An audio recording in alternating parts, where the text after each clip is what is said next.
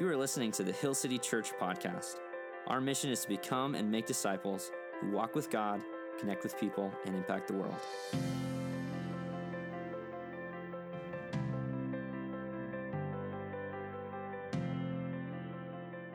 Today, my name is Josh. I'm the lead pastor here at Hill City Church, and today we're going to talk about what it's going to take to get to work. Anybody ready to get to work? All right, you're going to need to help me out this morning. How can I make a difference with my life? That's really what we're talking about. And whether you're here and you're a follower of Jesus or not, this sense that my life has meaning, my life has purpose, asking the question, what on earth am I here for, is something that is unique to the human experience. And I would say one of the things that indicates we are made in the image of God. It's what sets us apart from the animals, is it not?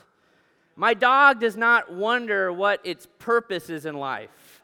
How can I make a difference, you know? And yet, these are the big existential questions that every single human being on planet Earth will ask at one point or another. And so, this is good news for you. If you're here and you're a follower of Jesus, I want to teach you how you can discern and actually walk in the things that God is calling you to. But if you're here and you're not yet a follower of Jesus, I have good news for you as well. God has made you for more. And God wants to do a work through you, but that work actually begins with the work God wants to do in you, bringing you back to a new life, forgiving your sins. In Ephesians chapter 2 verse 10, the apostle Paul talks about this kind of work. He says, "For we are his workmanship, created in Christ Jesus for good works, which God, what's that next word? Which God prepared beforehand that we should walk in them."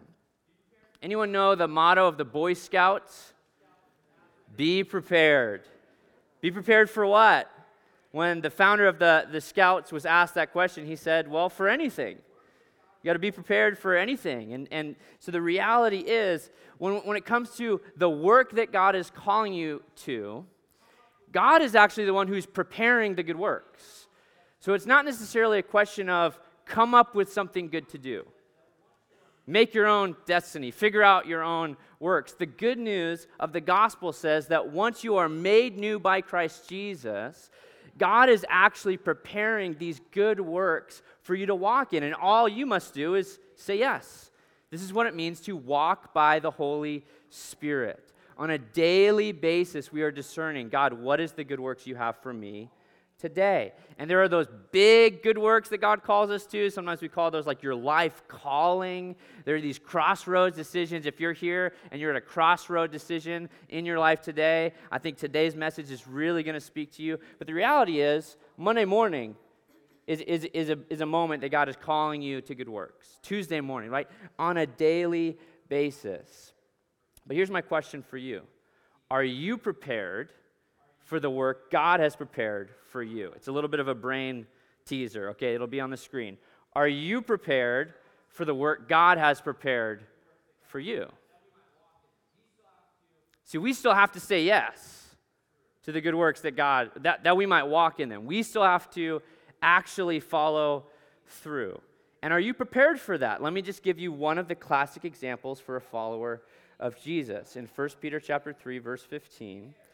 Peter writes to the church, always being what? Always being prepared to make a defense to anyone who asks you for the reason for the hope that is in you, yet do it with gentleness and respect. We've talked about this before that sharing your faith as a follower of Jesus is not just something for the quote unquote professional Christians. It's not just for church staff. It's not just even for people who are especially gifted with the gift of evangelism. Although, if that's you, we need you to get in the game, church. But it's for everybody. Always, for all of us to always be prepared. Now, imagine you, you have that opportunity finally. You've been praying for that person in your life. You've been praying, you've been praying, you've been praying, you've been praying. And then you sit down with them, they, they want to have coffee or something, and they just ask you point blank. So, why should I believe in Jesus? How prepared are you? God has been preparing that person. The Holy Spirit's been working on their heart. God has been preparing that work for you to walk in. How prepared are you to actually walk in that good work when it shows up? Now, this isn't to say that you need to write out some speech or you have some script. You're like, actually, and you pull out a book and you're like, you know, this is, this is I've, I've been preparing for this moment. But it just simply means, is God's word in your heart? How familiar are you with the gospel? Right? Even the, the idea of being prepared to give an answer with gentleness and respect, not just preparing the theology and the content, but preparing your heart to deliver it the right way in a way that's loving and respectful to the other person. And that's just one of the many good works that God might be preparing for you. How prepared are you to serve? How prepared are you to be generous? How prepared are you to disciple your children? How prepared are you to go into all the earth and to make disciples of all nations? These are the things God is calling us to do, and we might even have a heart to do those things, but have we prepared? So here's what I want to do today I want to give you eight steps to get to work, okay? If you like taking notes, eight steps, one to eight. And we're going to look at the life of Nehemiah from Nehemiah chapter 2. If you have a Bible, open to Nehemiah chapter 2.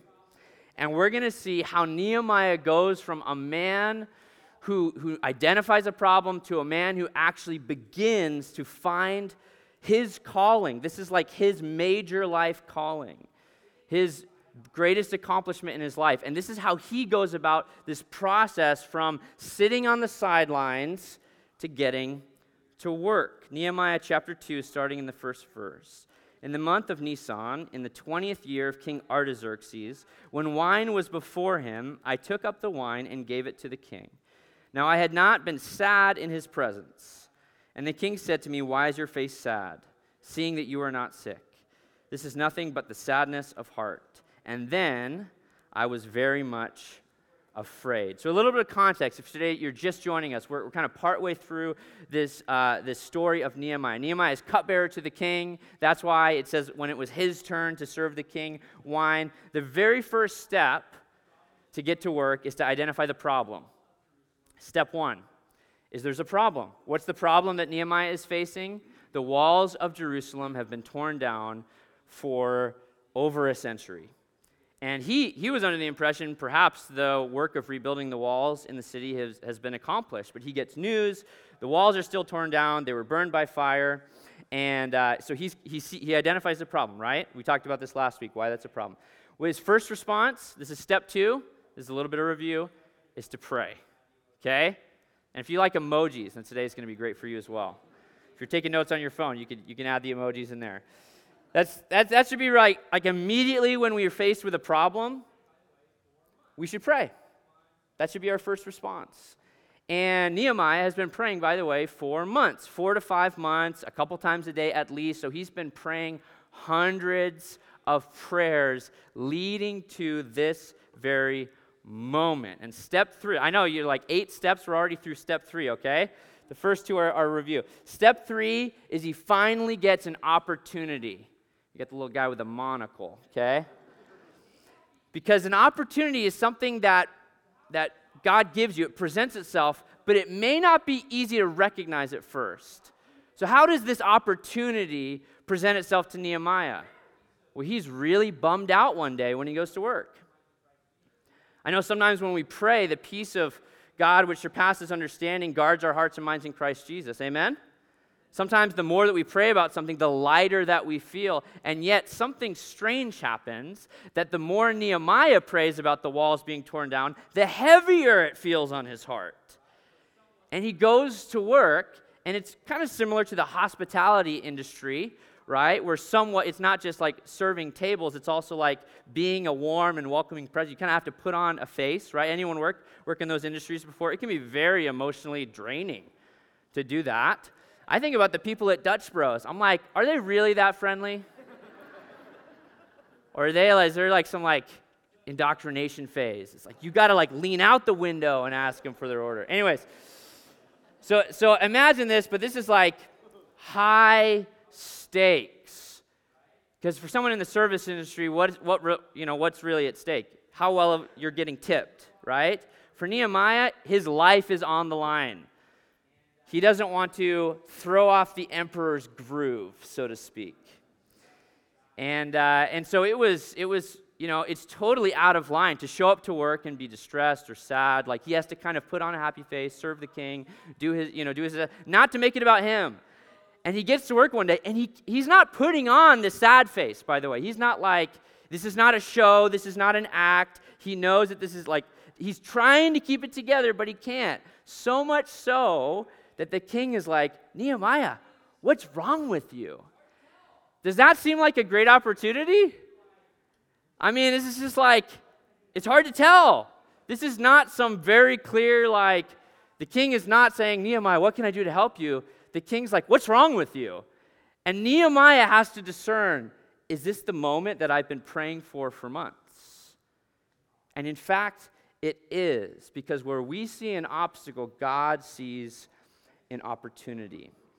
And what's, what's especially dangerous about this moment, as I mentioned this last week, but I just want to reiterate that he's about to ask Artaxerxes, the king of the Persian Empire, to reverse his own royal decree. See, there were some enemies of the Jews, and they were benefiting. It was to their, it was to their advantage to keep the, the, the city of Jerusalem in a vulnerable position. And so during the work of rebuilding, they actually, they actually uh, were trying to leverage and lobby for the work to halt. And they got on the king's good side, and they actually got him to issue this decree. This is what it says in Ezra chapter 4, verse 21. Therefore, make a decree that these men be made to cease, and that this city be not rebuilt until a decree is made by me. And the me in verse 21 is Artaxerxes himself. So, this is why the perfect person to get the work of rebuilding done is not some random builder over there in Jerusalem, 750 miles away. It's actually someone who is in close proximity to the king. Nehemiah is correct in discerning that this is his moment. He is, in fact, the perfect man for the job. What's he going to do? Nehemiah chapter 2, verse 3. I said to the king, let the king live forever. Why should not my face be sad when the city, the place of my father's graves, lies in ruins, and its gates have been destroyed by fire? Then the king said to me, What are you requesting? So I prayed to the God of heaven. And I said to the king, If it pleases the king, and if your servant has found favor in your sight, that you send me to Judah, to the city of my father's graves, that I may rebuild it. The fourth step in getting to work is courage. If we want to be people who step out and say yes to the good works that God is calling us to do, we're actually going to be advancing God's kingdom and taking ground from the kingdom of darkness in this world. And that's going to take a little something called courage. Now, there's a little bit of a uh, misunderstanding in the definition of courage that many people you know kind of believe that courage means we live without fear. And yet it just said nehemiah said i was very much afraid. He's just owning it. He was like this is like the most afraid i've ever been not just for losing my job but potentially even losing my life. What courage is is it's not the absence of fear but it's the decision not to let fear paralyze you you get that? It's, it's to actually be afraid and not even to like overcome those fears and put them in their proper place. It's just simply the decision I'm afraid, I'm going to keep moving forward. I'm not going to give in to the fear, be overwhelmed by the fear, be paralyzed by the fear. It's the decision to say yes to God, come what may. Let God work out the outcome. And you see something very similar happen in the story of Esther. Uh, Esther was the queen married to Artaxerxes' father uh, in the previous generation. And uh, Esther had this opportunity to save the Jews from utter destruction. A very, it's like a parallel story of Nehemiah, actually. She was specifically positioned with close proximity, proximity to the Persian throne to do something to benefit God's chosen people. And yet, when her time came, she actually didn't recognize that this is what God was calling her to do. And it was, it was Mordecai, it was her relative who actually had to convince her. And she had to get to the point where she says this in Esther 4:16. I will go to the king, though it is against the law, and if I perish, I perish. So for Nehemiah, this is his moment. This is his, if I die, I die. This is the moment I've been waiting for. This is the moment I've been praying for. And what Nehemiah does is, is so powerful. I've said this, I've said, we're going to see this as we go through Nehemiah. Nehemiah is a powerful and effective leader because he's, a, he's powerful and effective at prayer. So he takes it, the king's like, What do you want? And Nehemiah takes a breath. Everyone take a breath. And he says a, he says a quick prayer. You ever, you ever prayed a prayer like that? Maybe in school before a test, right? We, you know, a job interview or something. You're like, Lord, please help me. And uh, this is what's called, you know, some people call these prayers arrow prayers. And it's good. This is, this is another aspect of what it means to pray without ceasing. We looked at last week, prayer without ceasing means that Nehemiah is persistent in prayer. He's not giving up in prayer. He has lengthy times of prayer and he has he's praying multiple times each day. And that is certainly one aspect of what it means to pray without ceasing. You want to know another aspect of praying without ceasing? Understanding you have access to God 24 hours a day, 7 days a week. In the same way that maybe uh, maybe you have a family member that knows, even if you're at work, even if you're busy, they can always send you a text message. And there's a limited list of people that, that make it on my list for that, by the way. And yet my wife knows, like, there, there's no time of day that's off limits for them to reach out because that there's this close proximity of relationship. And so what Nehemiah does, this is one of the best examples of this throughout the entire Bible, by the way. He's got a huge moment ahead of him, and it's said like, and we don't know how long he's praying, probably like under five seconds. And it's not out loud. It's like this silent, like, Lord, please help me. Like it's like this really quick, you know, prayer. And yet it, it demonstrates that Nehemiah doesn't want to take even one step without inviting God's hand of blessing. What if God's people as a whole, what if all of us live this way? What if we prayed this way? The reality is, we would be a people, if we depended on God like this, we would be a people with boldness and courage to step out into the unknown of what God is leading us to. Look at Joshua chapter 1, verse 9. Famous words that God speaks to Joshua before the taking of the promised land Be strong and courageous. Do not be frightened and do not be dismayed, for the Lord your God is with you wherever you go. Our courage does not come from our own strength, it does not come from our own ability or our own competency. Our courage comes from God's presence. And I think about Christ Jesus' parting words where he gives this incredible like order, the great commission, go and make disciples. That's our primary work as followers of Jesus. And yet he also gives this promise, and I will be, be with you until the end of the age. And so there's this, there's this sense in which are we really depending on God's presence with us through the Holy Spirit on a daily basis? Now, what Nehemiah does is he has courage, but there's a big difference between boldness and being reckless. You see that? Nehemiah is, is very calculated in the words that he uses to make this request. Notice the specific word he left out of his request. He didn't actually mention Jerusalem yet. This nameless city in Judah. And we don't know, maybe, you know, maybe, uh, maybe the king kind of reads between the lines and knows kind of the city that he's talking about, or maybe not. He just says, the city that my father's graves are in. And that, that would lead the king to say, your father's grave? This, that city is in ruins? What city is that, right? And it kind of leads him, uh, leads him to this calculated request. And uh, he makes a specific request. What I love about Nehemiah's request is the king says, Well, what do you need? And he says, Send me. He's not, Could you fix the problem on your own? He's a man, he brings problems, but he doesn't bring a problem without also bringing a solution. He's like, I'll go. If you would just give me a leave of absence from the Persian court, if you would give me a, a, you know, a time to do this, I would actually personally oversee this project. So he makes a specific request, and I say this sometimes in our prayers specific requests get specific answers. He doesn't have this like, you know, king, could you just fix this? Could you figure it out? He certainly is careful not to offend the king. He doesn't bring up the reason why the work stopped in the first place.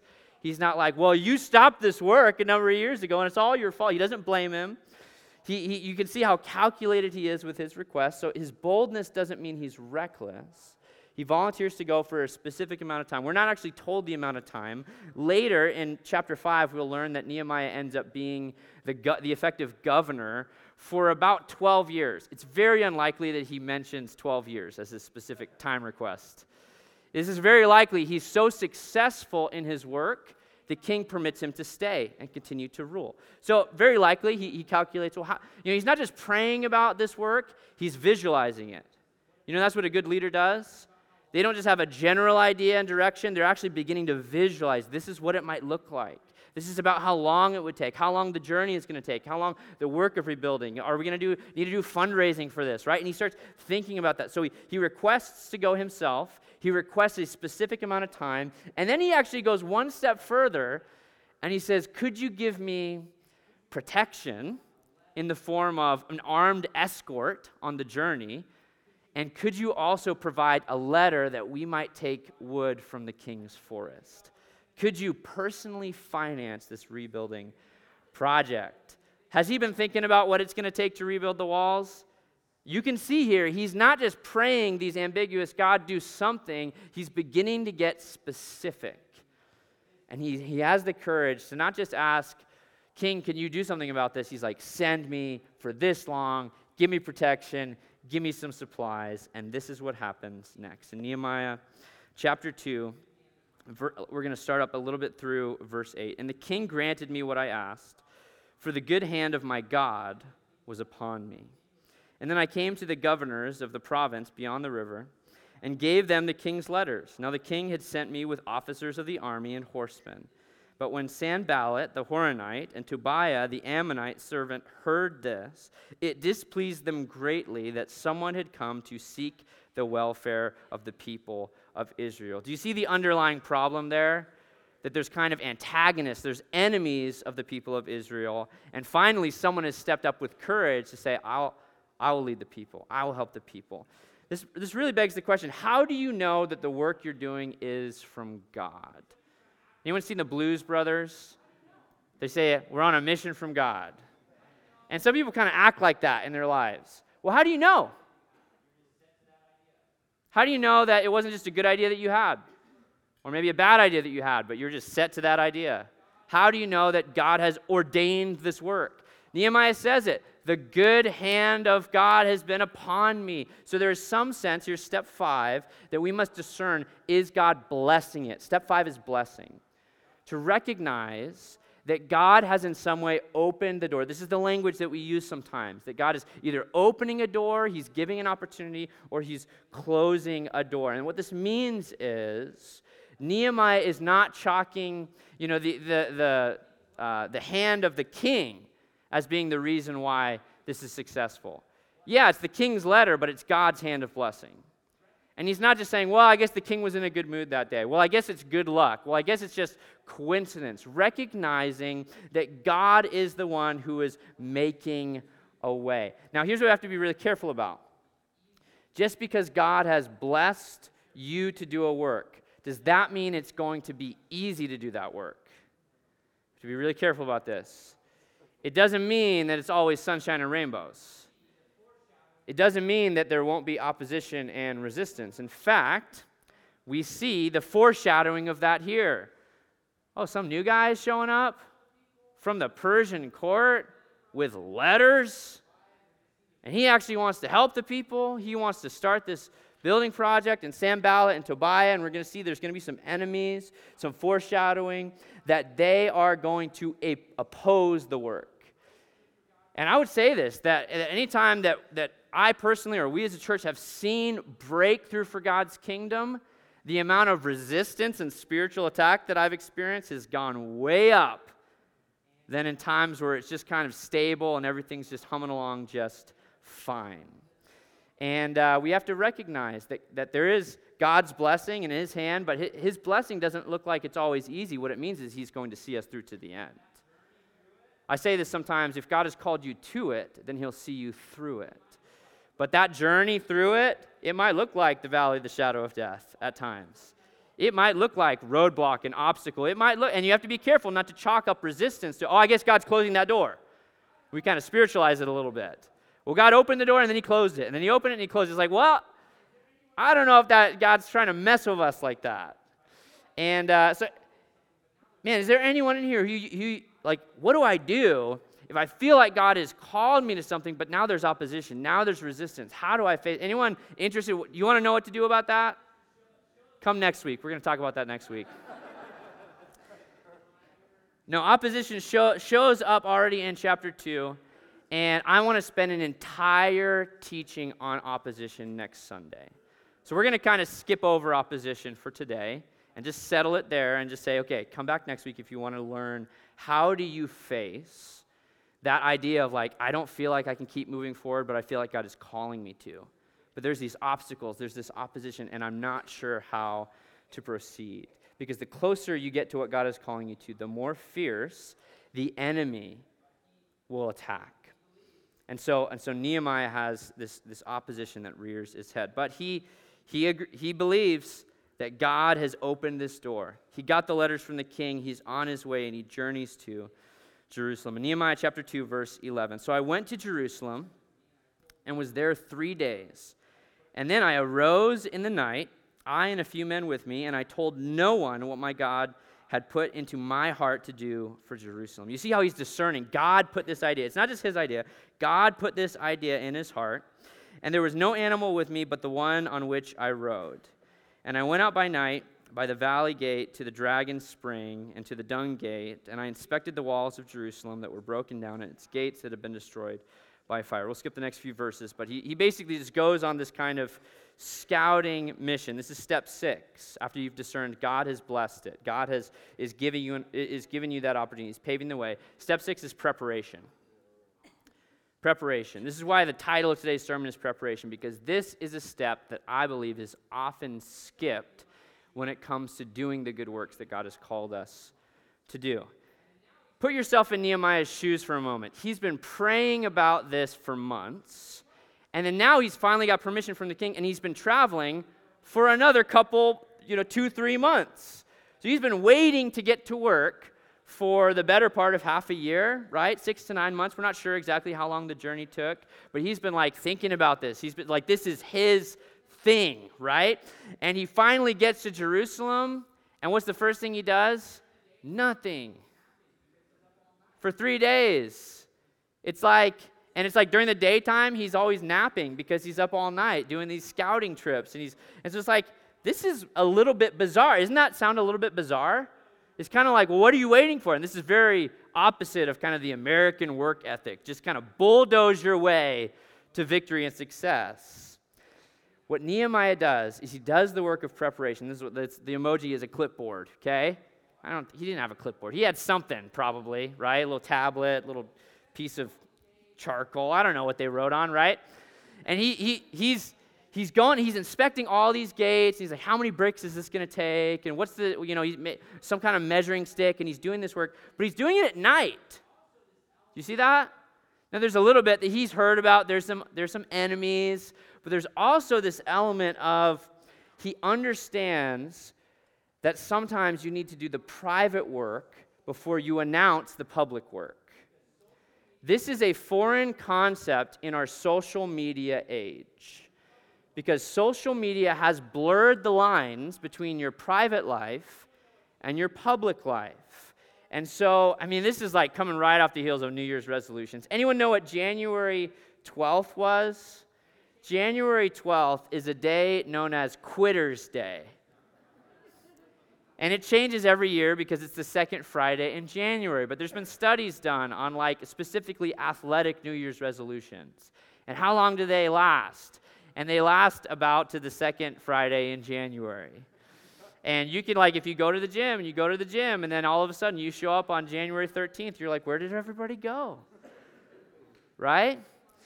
And uh, and and the reality is, there's this sense in which Nehemiah understands that the work to rebuild Jerusalem, not just the walls of Jerusalem, but the temple and all this sort of stuff, it's been on again, off again for almost a century. And the people have been let down by false promises, empty promises before. And so it's not just for his own benefit, but Nehemiah is like, this is the time that the walls get finished.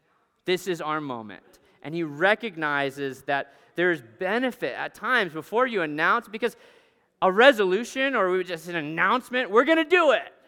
I mean, how, how many times is that like, well, what happens if you don't? What happens if the, if the work stops?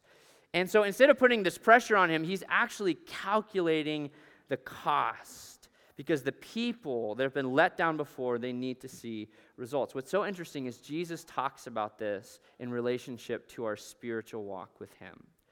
It's called counting the cost of discipleship. Look at Luke chapter 14, verse 27. Whoever does not bear his own cross and come after me cannot be my disciple.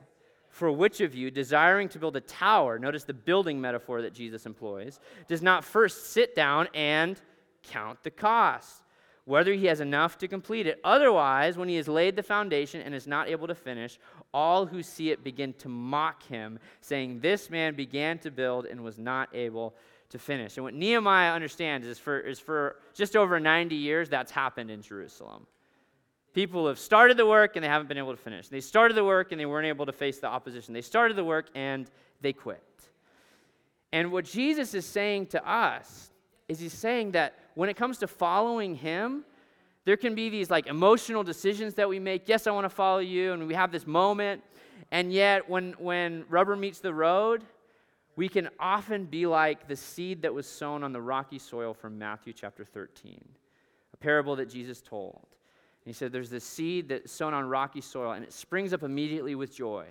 But then, as soon as times get tough, as soon as there's persecu- persecution, as soon as there's difficulty, because there's no depth of soil, that flower withers away. And I'm just here to invite you, like Jesus, to count the cost of discipleship. Not just to not just to get excited about, yes, I want to take the world for Christ. Yes, I want to do this. Yes, I want to do that. I'm going to commit to this. And, and not just to kind of rile everybody up in this church, like, what are we going to do, church? But to actually do the work of preparation, to be prepared for the good work that God has prepared for you. And so let me just ask you, what are the steps that God is calling you to take to be prepared in your faith, in your journey with Jesus?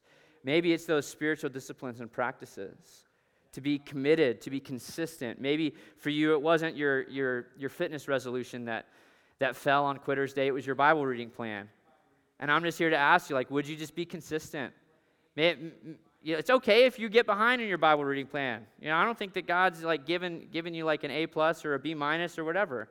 I think that what God cares about is that you have a heart and a desire to actually sit at the feet of Jesus. And so would you would you just like like t- this week would you just recommit? And you're just going to be like, I'm going to I'm going to do the preparation because there's action that God is inviting us to to actually be prepared, to spend time in prayer, to be consistent in being a part of our church community. What are those practices? What are those disciplines? We have a resource area in this other room with tons of different books. We just got a, a brand new book called Practicing the Way from John Mark Comer. It's hot off the press. And I started reading it last night, and it's a book essentially on how can you actually commit to the discipleship process that Jesus is inviting us to. Check out our resource area. We would love to walk alongside you in this journey of discipleship to Jesus because the truth is, it's a journey. And so Nehemiah doesn't show up to Jerusalem and post, we're going to build the walls. He spends time in that private, private cultivation, plotting out his work. But then eventually, after a few days, it's time to get to work. Nehemiah chapter 2, verse 17. He gathers the leaders of Jerusalem. Then I said to them, You see the trouble we're in. This is, this is good vision casting, by the way. You, to, you, usually you start with the problem. Here's the problem. You see the trouble we're in. How Jerusalem lies in ruins with its gates burned. Come, let us build the wall of Jerusalem that we may no longer suffer derision, or we might say humiliation. And I told them, of the hand of my God that have been upon me for good, and also of the words that the king had spoken to me. And they said, Here's the response of the people let us rise up and build. Can you sense how epic of a moment this is? So they strengthened their hands for the good work. I love this. Nehemiah is not a lone wolf. Step seven is collaboration. He recognizes the need to do this work together. And, you know, he, he says, he's like, Do you guys see the problem that we're in? And here's the reality literally, they live there. So, did they know about this problem? Well, obviously. Like, it was, it was, the walls have been torn down since these people were children. They were born into a city that was destroyed by fire. And so they, they're like literally aware of the problem. But is it possible to live so long with a problem that you actually stop seeing it as a problem? Anyone have a check engine light on right now? Yeah, you know it, you know it. It's, we do it, don't we? We live so long with these warning lights or with these problems that we're like, I mean, what's it hurt? It's not hurting anybody. It's not doing anything. And so what happens is Nehemiah sees it as a problem coming in from the outside, but he has to convince the people that the situation they're living in is, in fact, a problem. It's the best way to cast vision. And then he not only says this is a problem, he's like, here's what we're going to do about it. Here's the solution. He's like, I need every single person in this room to get a hammer. I need every single person in this room to show up tomorrow for work. And he, he's, he's like, we're doing this together. Here's the reality. In our, again, we've talked about this in our individualistic culture that we try to accomplish the Great Commission from Matthew 28 while simultaneously ignoring the great collaboration from John 17. Jesus' call for unity. What does Jesus say the fruit of our unity will be? The world will know who, who he is and that the Father sent him. What is, what is the, the goal of the Great Commission? That the world will know who Jesus is, right?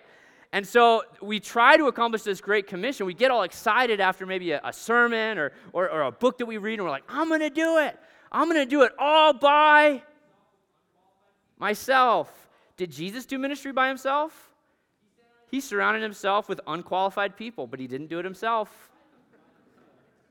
He sent out his disciples two by two. He didn't even send out his disciples by themselves, he sent them out together. The, the Apostle Paul, highly educated, qualified, passionate, bold, powerful, apostolic missionary. Did he do ministry himself? Rarely. Look at him. It's Paul and Barnabas, Paul and Timothy, Paul and Silas, right? It's always Paul and somebody else. And so, why do we think that we're the exception? That we can do ministry alone, that we can say yes to the good works that God has for us alone. And I'm telling you this whether it's a work that God wants to do in you, God wants to work on your marriage, God wants to work on your parenting, God wants to work on your anger, God wants to help you grow the fruit of the Spirit. You need community for that. Amen? You need community. You need people around you filled with the Holy Spirit who can speak God's truth to you because you have blind spots. And you need God's people to surround you in those moments. But also, if it's a work that God wants to do through you, you want to reach your, your lost neighborhood. You want to you want to do something powerful. You, you, you want to uh, you, you want to help people who are oppressed. You want to provide for needs of someone who doesn't have something. You need community for that. Can I get an amen for that? You do. You need community. You need resources. And Nehemiah is an incredibly talented, spirit filled leader, okay? He's, he's so passionate and he's strategic. And he's like, but listen, I can't do this alone. This is why life groups are so central to our discipleship strategy at Hill City Church. And we've got north of probably 70% of people showing up on Sundays are in life groups. Can we just celebrate that? We have an incredibly high amount of engagement in life groups. And I just want to recognize we have many, many, many new people to our church. I want to personally invite you to sign up for a life group. We've got new groups starting up here in the next few weeks. We've got men's groups, women's groups. We've got groups for your family. We've got group, we've got we've got a group for you, okay? All these different kind of groups. And the reason why our groups meet together is not just for kind of community, like to know people, and that's certainly good. Like I hope that you become friends with the people that you're in group for. But it's, it's primarily so that God can work in you, and that as a group, God can actually work through you. So, would you go online and uh, just check out what groups we have? And we would love to get you connected with a life group. You ready for step seven? Finally, or sorry, step eight. Is it eight? I need to get better at this. Step eight is they finally get to work. get the hammer emoji, okay? They finally get to work. We're going to read about this. The work, the work begins in, in Nehemiah chapter 3. But what, this work that had rested for years, for generations, begins to start. And it's brick by brick, it's gate by gate, it's family by family. The work that has been left undone, the walls actually begin to rise again. And the people say that, that line, let us rise up and build. Would you say that in your heart today? Let us rise up and build.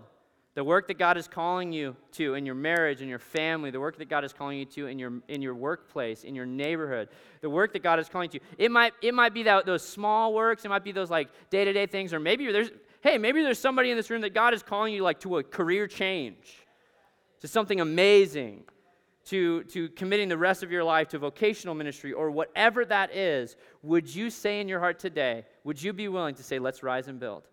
To do the work of preparation, right? To see those, oppor- those, those obstacles, those opportunities, to do all of that. But what is the work that God is calling you to right now? And I just want to encourage you with Paul's words from 1 Corinthians 15 58.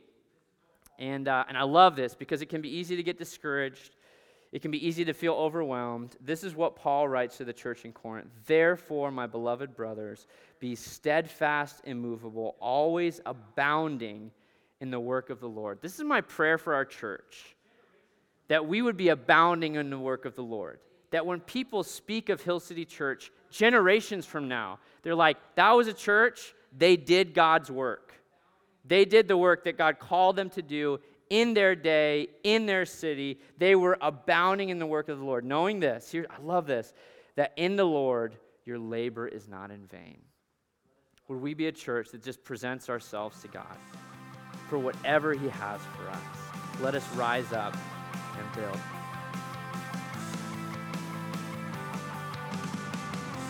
Thanks for tuning in to the Hill City Church podcast. You can find out more about our church at hillcityboise.org. Follow us on Instagram and Facebook at Hill City Boise. We hope this teaching has encouraged you and helps you follow Jesus with everything.